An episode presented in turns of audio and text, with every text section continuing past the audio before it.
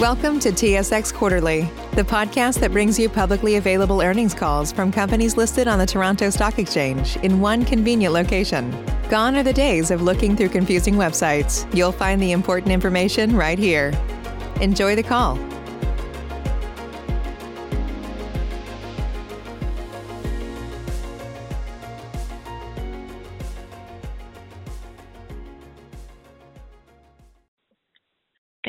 Standing by. This is the conference operator. Welcome to the AirBoss of America second quarter 2021 investor conference call. I would now like to turn the conference over to Gren Schoch, Chairman and Chief Executive Officer. Please go ahead. Thank you, operator. Good morning, everyone, and thank you for joining us for the AirBoss Q2 21 results conference call. My name is Gren Schoch. I'm the Chairman and CEO of AirBoss. With me today are Chris Bitsakakis, our President and COO, Frank Ientile, our CFO, and Chris Figel, our Executive VP and General Counsel. In terms of an agenda, we'll take a few minutes to review some operational highlights for the quarter and then briefly review our financial results before opening the call to questions. Before we begin, I'd like to remind you that today's remarks include non-IFRS measures. Reconciliations between our IFRS and non-IFRS non-IFRS results can be found in our MD&A. Additionally, management's outlook for 2021 and beyond, anticipated financial and operating results, our plans and objectives, and our answers to your questions will contain forward-looking information within the meaning of the applicable securities laws. In particular, expectations around the impact of the COVID-19 pandemic, our business acquisitions, results of operations, and financial condition, and that of our customer and partners are uncertain and subject to change. This forward-looking information represents our expectations as of today and accordingly is subject to change. Such information is based on current assumptions that may not materialize and is subject to a number of important risks and uncertainties. Actual results may differ materially, and listeners are cautioned not to place undue reliance on the forward-looking information. A description of the risks that may affect future results is contained in AirBoss's AIF and MD&A, which is available on our corporate website and in our filings with the Canadian Securities Administrators on the SEDAR uh, at www.sedar.com. With that, I'm going to turn it over to Chris Bitsakakis, our President, to uh, give you a review. Thank you, Gren, and good morning, everyone. I'm happy to report another record quarter of profitability in Q2 2021 and positive momentum as we enter the second half of 2021. The company continues to perform well, supporting our strategy of innovation and diversification, driving continued growth and profitability. Notably, we continued to effectively manage our operations through the second quarter, despite many customers, including automakers, tire makers, and related suppliers, struggling with supply chain issues, including freight delays out of Asia, driven by the lack of available containers, increased demands on raw materials as global economies recover, unprecedented increases on raw material pricing driven by supply constraints and availability, and electronic chip shortages. Our record profitability was driven primarily by an increase in sales, continued operational cost containment, and our prescient acquisition in late October of the 45% ownership of AirBoss Defense Group that we did not already own for 20 million in cash and 3.5 million shares of AirBoss at 17.87 Canadian dollars per share.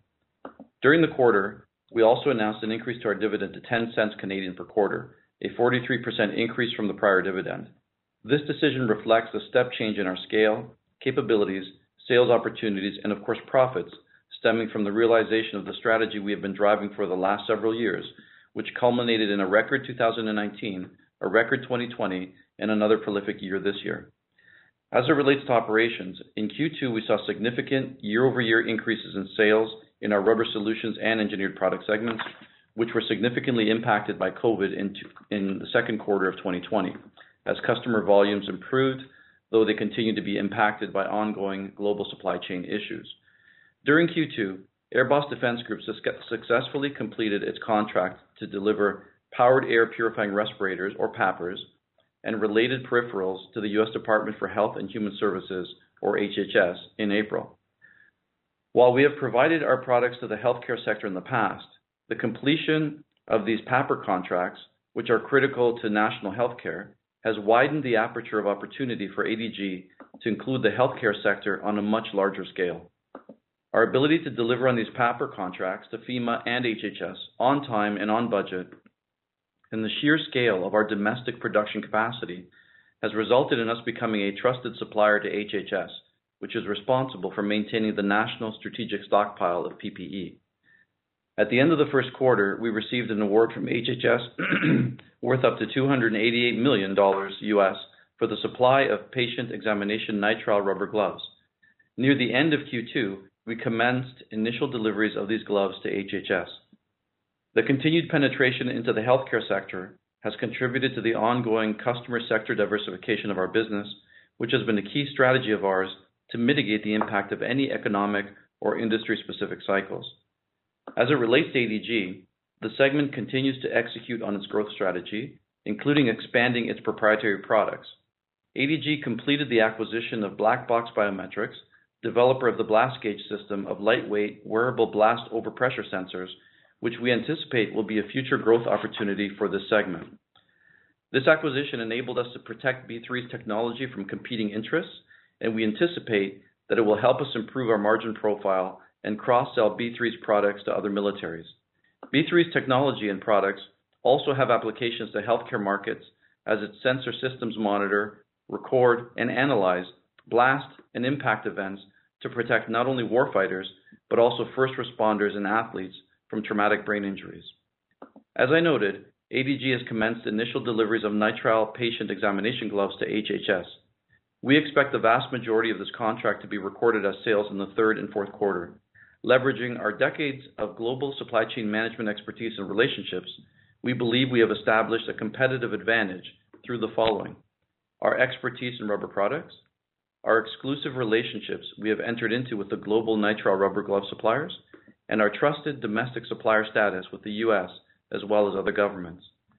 We believe these factors to position us well to win further nitrile glove contracts in the future. The strong demand for these gloves is anticipated to continue with an estimated global shortage of 215 billion nitrile gloves and a forecasted tripling of healthcare spend on PPE by 2027, according to the Health Industry Distributors Association. Further glove contracts are just one portion of the more than 1 billion in contract opportunities over the next 24 months that we are competing on, including other new large government healthcare PPE contracts, as well as domestic and international contracts for supply of CBRN wearables and potential orders for new Husky 2G vehicles and related vehicle sensors and equipment. We remain confident we will win a portion of these. As I noted previously, this pipeline excludes the potential competition for the supply of gas masks to the U.S. military, which we are hopeful to compete for and win, as our industry-leading low-burden mask did in recent years in Canada and Australia. Such a contract could be worth upwards of a $1 billion of sales over an extended timeframe, potentially beginning in 2024. It also excludes large-scale rollout of our blast gauges, which are currently in field testing with the U.S. Army and in competition for the U.S. Special Operations Command. The magnitude and continued increase in sales opportunities compared to previous years gives us significant optimism for continued growth at ADG in the coming years. Our longer-term priorities include capitalizing on ADG's enhanced scale and capabilities to pursue an array of growth and value creation opportunities in the broader survivability solutions segment, serving both defense and first responder markets. While in the short to midterm, ADG is anticipated to continue to be our primary driver of profits, we are also expecting improvements in our rubber solutions and engineered product segments, though there is still potential for COVID-19 related weakness, including ongoing supply chain challenges in the second half of this year on these segments. At AirBoss Rubber Solutions, we are seeing the benefits of the sizable capital investments of approximately $16 million that we made in AirBoss Rubber Solutions over the past 30 months, notably in upgraded equipment and growth initiatives, including increasing our compounding capacity in the southeastern United States and adding dedicated color and specialty compounding lines at our flagship facility in Kitchener, Ontario. ARS continues to focus on optimizing its equipment capacity, specifically in the Scotland Neck, North Carolina plant, while continuing to optimize the use of automated small ingredient weighment system in Kitchener, which is running at steady capacity. This segment recorded strong year-over-year increases in volumes, as well as progressive traction this quarter. However, continued significant raw material price increases, coupled with international freight constraints, proved challenging on the supply chain, which carried over from the previous quarter.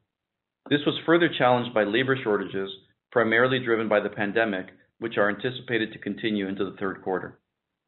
ARS's development and sales in niche products, including colored rubber, continues to grow in line with our margin expansion strategy with new customers.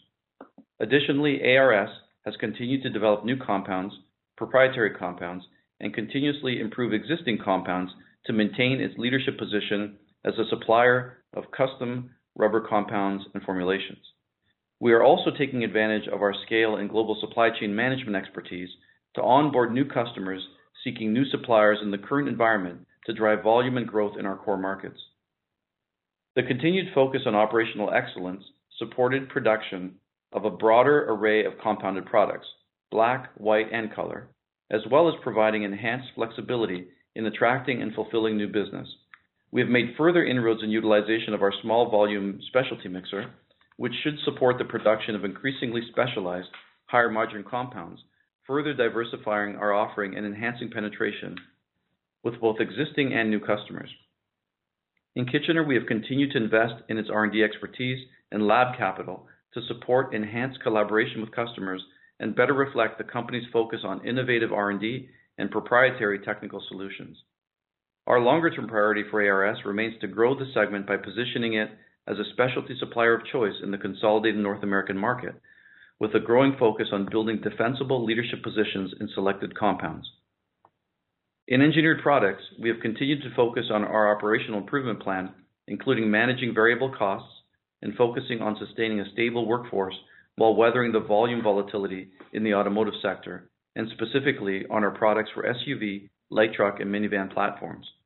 During the second quarter, AEP continued its focus and commitment to drive efficiencies and best-in-class automation, as evidenced by the installation of a series of new injection molding presses, the latest in almost 14 million in capital investments we have made over the past 30 months, notably in growth and cost-saving initiatives to upgrade the segment's capital equipment to the latest standards with the aim of leveraging automation for high volume, low margin commoditized parts, and enabling us to increase production of more technically sophisticated parts which can generate higher margins.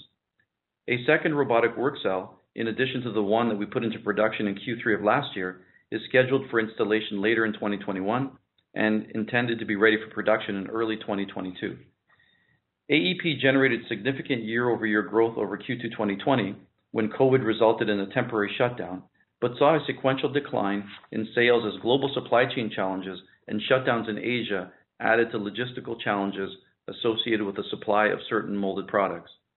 Despite these near-term challenges, our longer-term priority remains to drive improved performance from AEP through a combination of disciplined cost containment, client relationship expansion, new product development, sector diversification, and a more aggressive stance on the renegotiation of low-margin contracts. Our continuing record results have placed us in a strong financial position and have given us the ability to be aggressive with opportunities that present themselves. While we have a clear strategy to grow organically, historically, we have also undertaken strategic M&A in order to acquire important parts of our supply chain, diversify our products and customer base, and penetrate new sectors. We continue to seek ways to leverage our balance sheet strength and accelerate our growth strategy through M&A, as evidenced by our recent merger with CSI and acquisition of B3. At ADG, we are examining upstream and downstream M&A opportunities. This includes acquiring control of components used in our existing products or onshoring certain aspects of our supply chain. We are also looking at potential complementary products for our medical, healthcare, and chem bio products and our defense and survivability systems. Within our AirBoss Rubber Solutions, we are reviewing potential M&A opportunities that will accelerate this segment's growth strategy, including reinforcing the investments we've already made in expanding from traditional black, high-volume product lines into lower volume, but typically higher margin color and specialty markets, as well as expanding into select regions in the U.S. to broaden our reach. Within AirBoss Engineered Products, our M&A focus is on opportunities to expand our access to and product set for non-automotive sectors. As it relates to our outlook, our growth is not dependent on M&A. It is difficult to predict the continued normalization of the economy in the near term due to the impact of COVID-19 and global supply chain issues. But as I have stated previously, the outlook remains healthy over the medium term, with industry estimates for approximately 4% top-line growth over the next five years. We have obviously outperformed the industry over the past number of years, and our aim remains to continue expanding our market share while increasing our margins through a combination of product mix and operational efficiencies, complemented with strategic and disciplined M&A. Our focus remains to cultivate strong internal processes that lead to organic growth in excess of market growth while assessing both tuck-in and transformational acquisitions as we look to leverage our strong balance sheet to accelerate our strategic growth targets. With that, I will now pass the call over to Frank Ientile for the financial review. Frank? Thank you, Chris, and good morning, everyone.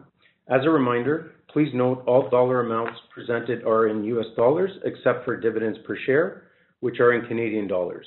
Percentage growth figures are for Q2 2021 versus Q2 2020, unless otherwise noted. Starting from the top, external sales increased 5% to 118 million on a consolidated basis, largely due to strong growth in volumes at our Rubber Solutions and Engineered Products segments and continued execution at ADG, including on HHS contracts. Consolidated gross profit increased 6% with margins steady at approximately 28%, driven by the increase in sales and government assistance. Adjusted EBITDA decreased slightly by 2% to 25 million, with the increase in gross profit offset by higher administrative costs and smaller foreign exchange gain. The large sequential gain compared to Q1 2021 relates to growth in sales profit, partially driven by initial commencement on the HHS glove contract and increased government assistance.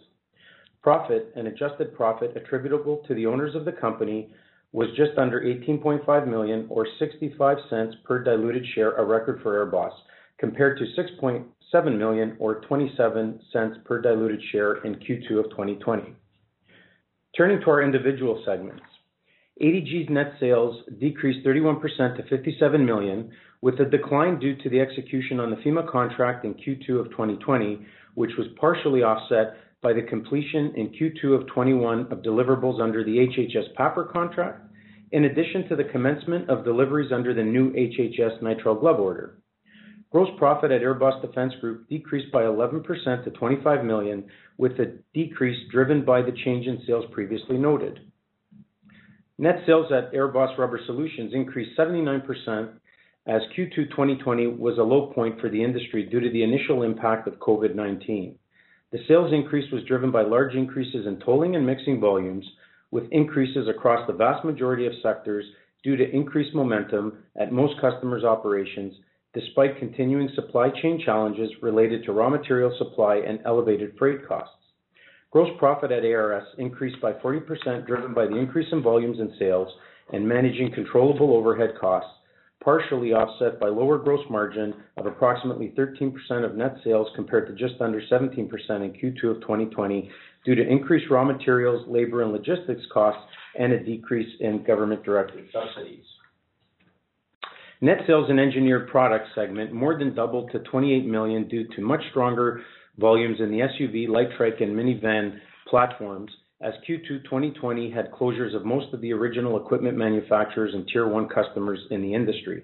However, AEP experienced softness towards the end of the quarter, specifically surrounding the global electronic chip shortages, which continue to challenge production schedules across all OEMs and tier one suppliers, combined with raw material shortages and freight and logistics bottlenecks. Gross profit at AEP increased by 3.4 million to $2.7 million. This was primarily a result of higher volumes in the automotive sector, a continued focus on controllable operational cost containment, and government-directed subsidies, partially offset by higher labor, material, and logistics costs. Free cash flow for the quarter was an outflow of approximately 9.7 million, with increased profits offset by cash used for working capital of 17.6 million and tax payments of $7.4 million.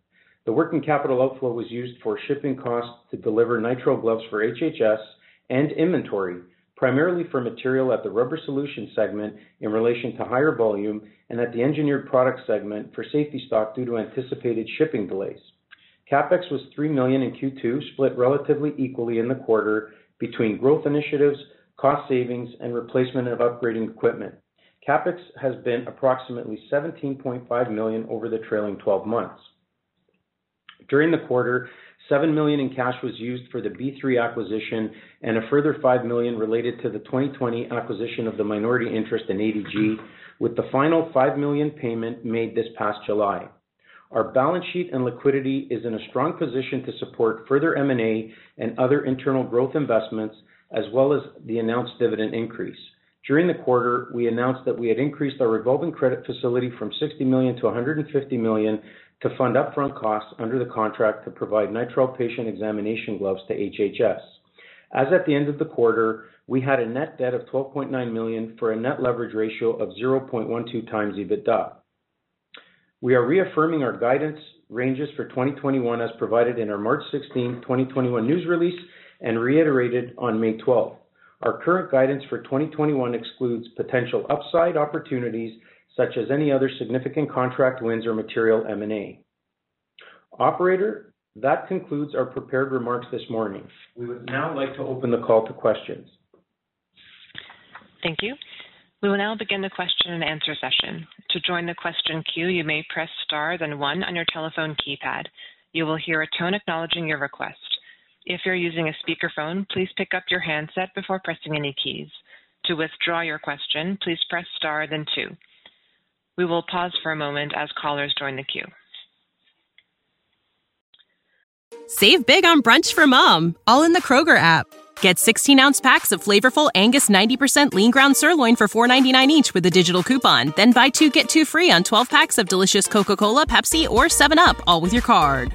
Shop these deals at your local Kroger, less than five miles away. Or tap the screen now to download the Kroger app to save big today. Kroger, fresh for everyone. Prices and product availability subject to change. Restrictions apply. See site for details. The first question is from Kevin Chiang from CIBC. Please go ahead. Good morning, everybody. Thanks for taking my questions, and uh, congrats on a solid Q2 there. Um, maybe just turning to uh, engineered products. Just given what's happening in the auto supply chain, I'd be interested in hearing what you're seeing as you enter into, I guess, Q3, and maybe what your thoughts are on overall production in North America uh, in the back half of the year. And given the strong gross margin print in the second quarter, you know, is that something you think you can hold on to you know, even as you kind of work through this very fluid production situation uh, in North America? Uh, Yes, Kevin, be happy to answer that. Um, what we are seeing and hearing right now, uh, particularly the big elephant in the room, is this chip shortage thing that seems to be having a domino effect, uh, combined with uh, you know shipments out of Asia, that there are many constraints, both uh, cost-wise and availability of capacity for shipping overseas. And we see a fairly significant constriction of the supply chain continuing on into the end of this year. Uh, having said that, the chip suppliers are telling us that um, by the middle of the or the end of the uh, third quarter into the beginning of the fourth quarter, they should be seeing some relief in terms of their ability to supply. However, most forecasting services are assuming that's going to be closer to uh, early 2022. So We expect these uh these shortages to continue. We expect the supply chain to continue to be constrained throughout the balance of this year. Uh, and we expect raw material costs to continue to be uh, escalating uh, as the global economy starts to pick up. Now, of course, if there is any more additional slowdowns from a fourth wave of COVID-19, we may see some sort of pause in that economic recovery. But at this point in time, there's there's plenty of headwinds to go around in that automotive space. However, most most people are forecasting those to be concluding sometime in Q4 of this year or Q1 of next year. That's helpful. And I know you you you know part of the improving profitability within AEP you know, is, is uh, you know, maybe for lack of a of a better better word, kind of repricing lower quality contracts or maybe maybe lower quality revenue. Do you find that's been easier given the supply chain disruptions in that and that, you know, your OEM customers that that might not be that might be underpriced are looking to secure Uh, product from suppliers that can deliver, such as yourselves? Or or or, or has that initiative been pushed out as as uh, you know, maybe the the the that OEM may be focused on the chip shortage and you know, repricing other contracts isn't a priority for them? Yeah, that's an excellent question. You know, from our perspective, uh, it's kind of a tale of two worlds. You know, Uh, approximately 75% of our customer base out of AirBoss Engineered Products has been uh, working with us, very helpful, uh, understands sort of the long-term picture on that on the supply chain issues and are working with us to address it. I mean, just to give you an example, we've had to deal with 17 force majeures this year. Prior to that, the most we've ever had in a year is three.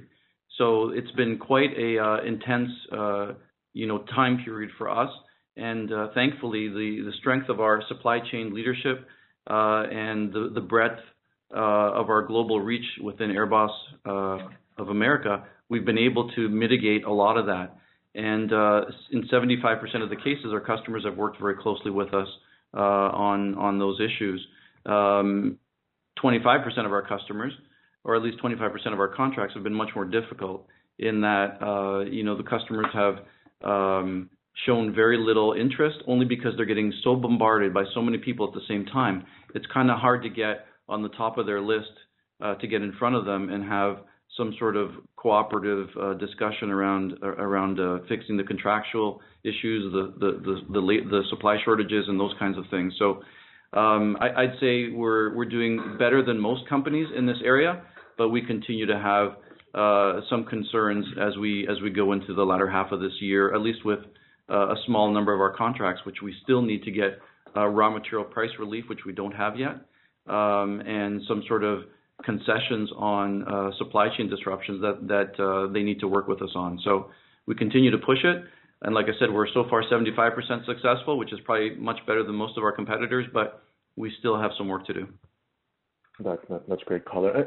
Maybe just last one for me, and I appreciate it's still early days here, but you know, as we look past 2021 into 2022, uh, you know, you do lay out uh, you know, a very robust pipeline of growth opportunities in your MD&A um, and in your release. I'd be interested in knowing, when you look at the run rate EBITDA you've accomplished in 2020 and what you're guiding to in 2021, you know, if you were to hold that run rate, how much of that is is already, let's say, secure when you look out into 2022 versus maybe contracts you need to go out and win in order to to maintain the level of earnings power you've seen over the past couple of years here?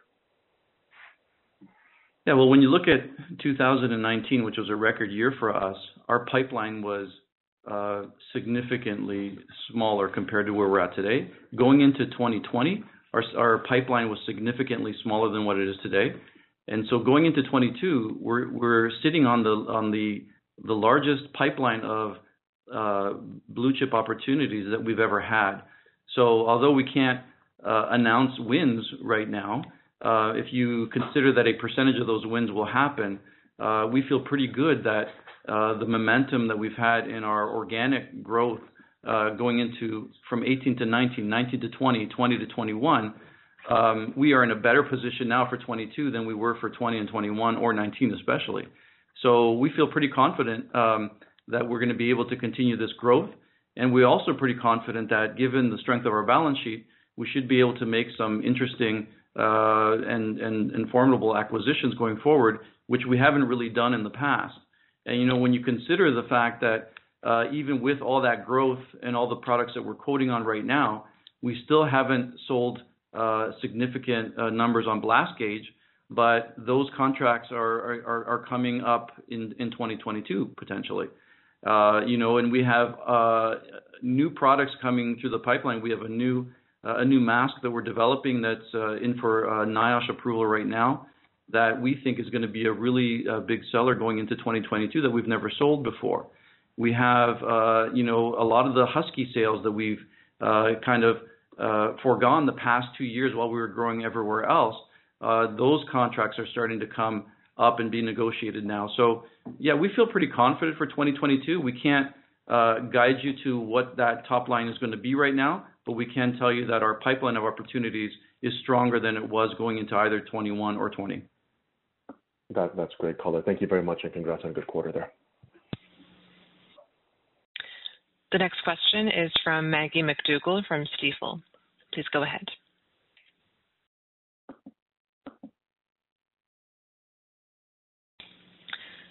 Maggie MacDougall, your line is open.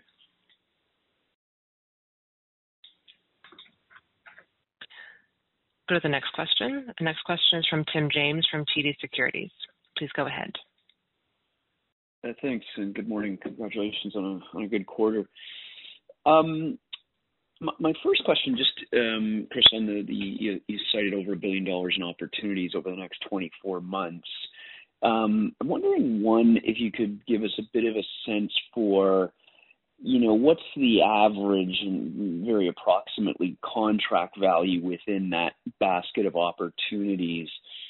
And is there any way you can provide a bit of a sense for the um the expected timing, including over what period they generate uh, revenue? Or maybe the last part of my question, is that 1 billion for revenue over the next 24 months, or is that 1 billion dollars in contracts that you could secure over the next 24 months?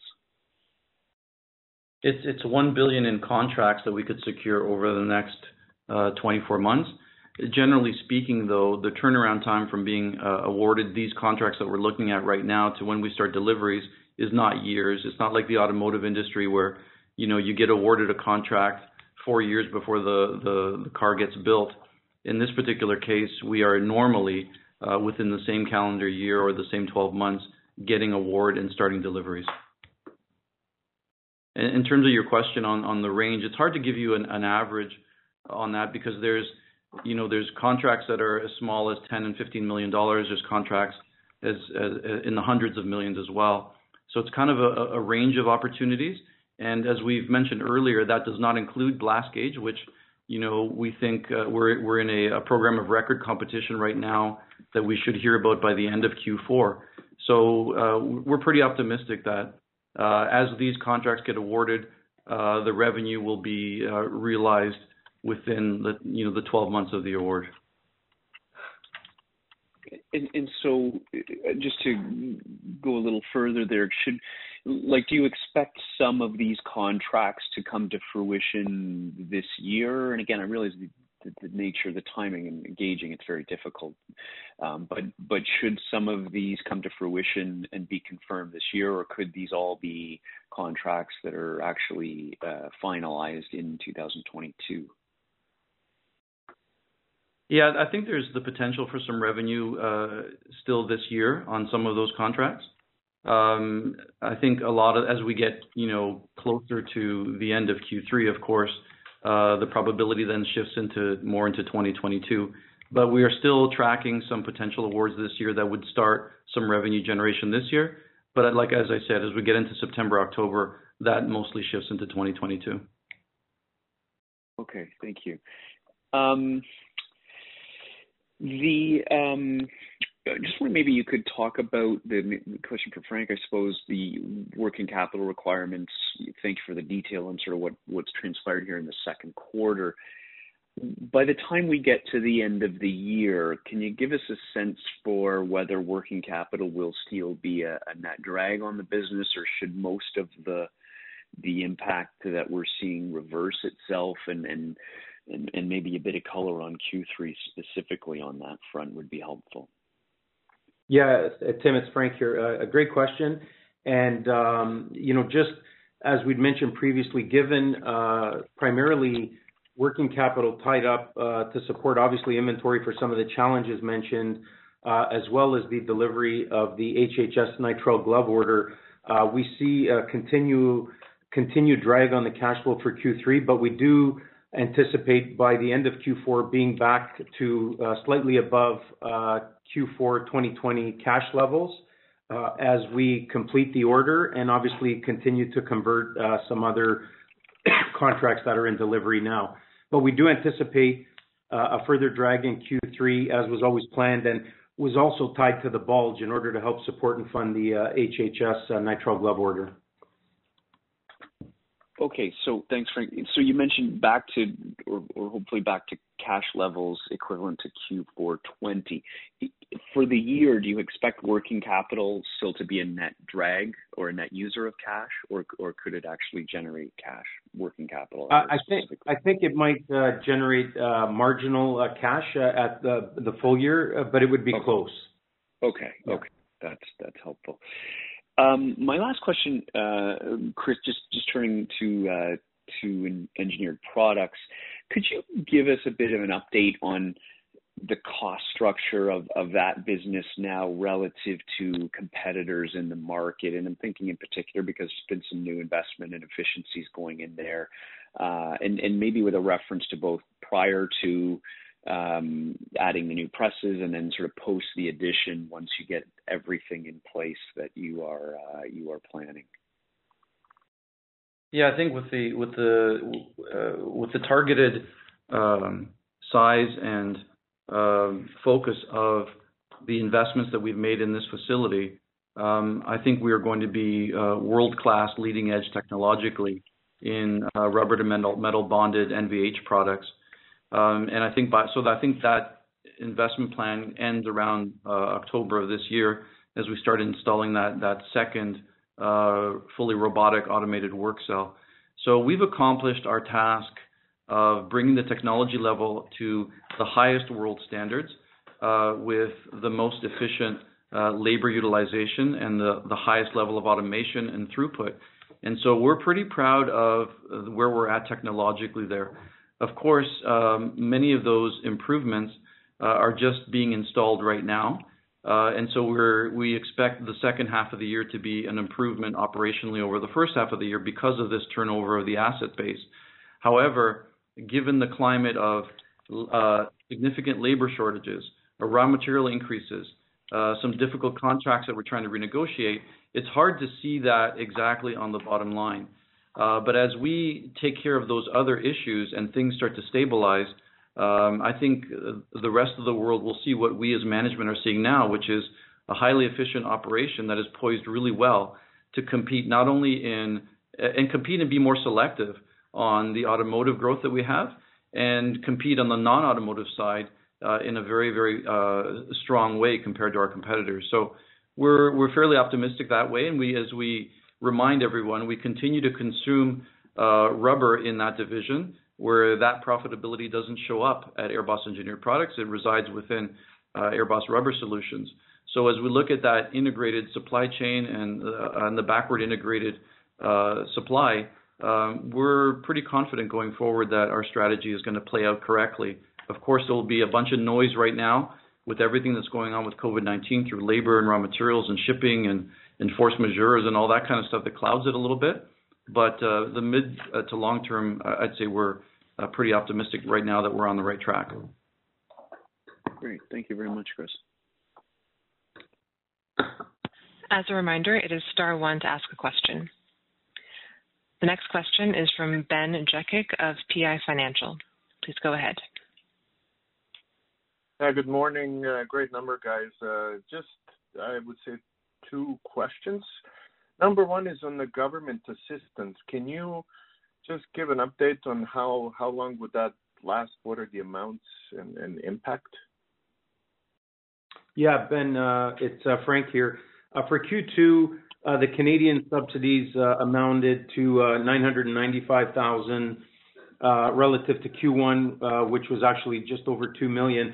Um, we don't anticipate um, an effective uh, from sort of July going forward to really uh, be receiving much at all. And there's also a clawback there, so we wouldn't be recognizing any uh, relative to the latest changes. So we anticipate that going down and not being really affecting the financials from Q3 moving forward.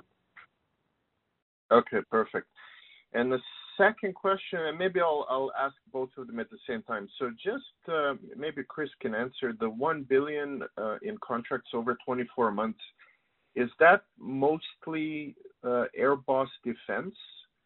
Um, and I guess sort of the extended question is just maybe on a higher level, when you when you deal with customers in Rubber Solutions and engineering Products, is there a bit of a halo effect coming? Like, you know, given that AirBoss as a as a whole is uh, generating such momentum, like, are you feeling that there is a bit more, you know, added re- re- receptivity in these two other uh, segments? Yeah, I mean, we're certainly getting uh, a lot of attention as a company um, in in in the rubber and plastics industry. Even if you read the R&P news and that sort of thing, uh, some of the excellent work that ADG has done uh, to help in the fight against COVID-19 has given our company, I'd say, some some goodwill uh, and has opened some doors for us, and uh, people recognize our name more. And so I think from that perspective, some of the work that we've been doing on the on the uh, on the PPE side has helped the other segments as well. Um, in terms of the pipeline itself, uh, you know, ARS as an example has uh, to this day uh, a pipeline of new opportunities that's significantly larger than what it was the past how many years put together. So, um, however, the ability of ADG to kind of pull in these uh, these big contracts uh, that's not exactly the way it works at, at ARS or, or AEP for that matter. Um, ARS and AEP are more like a series of singles and doubles and triples, where ADG has those singles, doubles, and triples, but then hits a, a big home run once in a while and uh, and pulls in some pretty big revenue.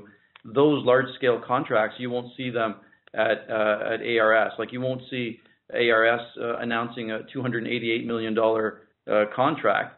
Um, it's more building up the business and, and driving uh, and taking market share uh, and that sort of thing. Uh, but so, so, certainly a big portion of our pipeline is uh, is ADG, but the other two divisions are participating. Uh, and when you compare where they're at compared to where they were at before, they are also having uh, an excellent forward-looking opportunities for them, significantly higher than they've seen in the past. Fantastic. Great, great quarter, guys. Thank you. Next question is from Tim James from TD Securities. Please go ahead. Oh, thanks. Just a quick follow-up here, maybe for Frank. I'm just wondering if you can, um, the total $6.5 million, I think it was, in government forgiveness, um, that came in the quarter. How how should we think about allocating that amount uh, to each of the three segments? Yeah, Tim. Uh, 5.5 million uh, was allocated to Engineered Products Group, and uh, just over 900,000 is allocated to Uh, our Scotland Neck facility, which is part of the uh, Rubber Solution segment. Uh, and The bulk of it, I'd say 90% of it was allocated to cost of sales. The rest was SG&A for each of those in proportion. Okay. That's, that's very helpful. Thank you. The next question is from Maggie MacDougall from Stifel. Please go ahead. Morning. Morning. Good morning.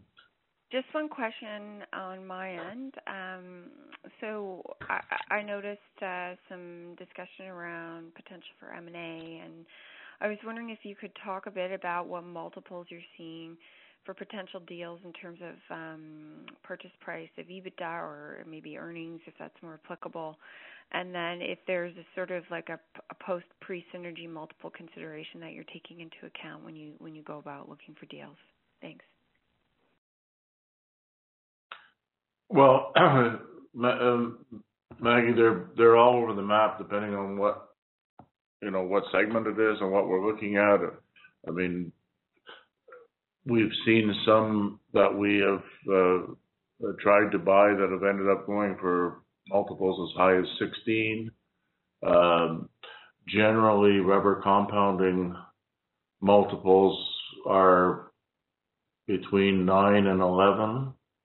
Um, obviously, those are multiples that are significantly higher than we trade at. So um, uh, we we need to try to buy things cheaper than that or uh, structure it with earnouts such as we did with uh, with the B3 acquisition that we made earlier earlier this spring. You know, we have to try to buy. We let's put it this way: we can't just go out there and buy EBITDA at the multiples that things are trading at. So we have to buy. Uh, we have to try to find things which are really synergistic and which um, you know where one plus one equals three rather than uh, one plus one equals two. I don't know if I answered your question or not, but. Sure. Um, so you're, I mean, basically you're saying that multiples are varying depending upon what kind of business it is you're considering, and then um, because of your present valuation, you do look at synergies as being quite um, valuable in terms of uh, making sense of financial sense of the transaction. Right. Right. And Maggie, one of the things that we're trying to do now, and we have been doing for the past few years, is to develop relationships with companies that we think would be complementary to our, our stable of companies uh, and build those relationships over time so that when the opportunity arises to uh, to acquire them, we're acquiring them prior to them getting to an auction or some sort of process, which generally, when private equity and other groups get involved, it starts to drive up those multiples. So we try and do a lot of that work upfront, develop those relationships, make sure that within the industries and the space that we compete in, we know who the players are, uh, and they understand our desire that uh, we have a vision for perhaps putting the companies together, and then uh, selling them on that vision and being able to negotiate prior to some sort of auction or some sort of process. And and we think that that's going to yield some success for us going forward as well. Mm-hmm. Okay, thanks, guys. This concludes the question and answer session. I would like to turn the conference back over to Chris Bitsakakis for any closing remarks. Thank you, operator. And thank you again to everyone for attending this morning's call. We are proud of how we have performed this year, and I want to thank our employees across the organization for this. We are excited about the future of the company going forward, and we hope everyone stays safe. Until then, uh, hope you're all well. Thank you very much. This concludes today's conference call. You may disconnect your lines. Thank you for participating and have a pleasant day.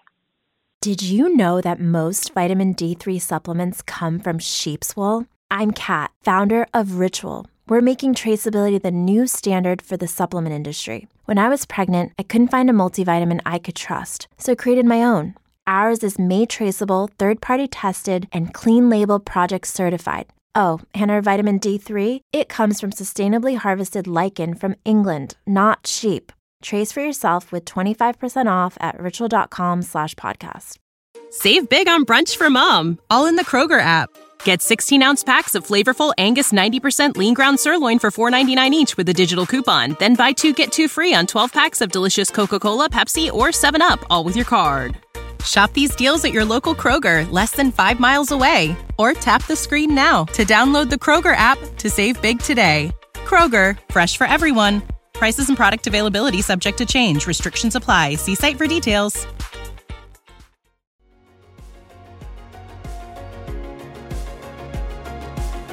Thank you for listening to TSX Quarterly. If you enjoyed the cast, remember to leave a good rating. And remember, for any additional inquiries, please consult the company's investor relations section on their website. See you next time.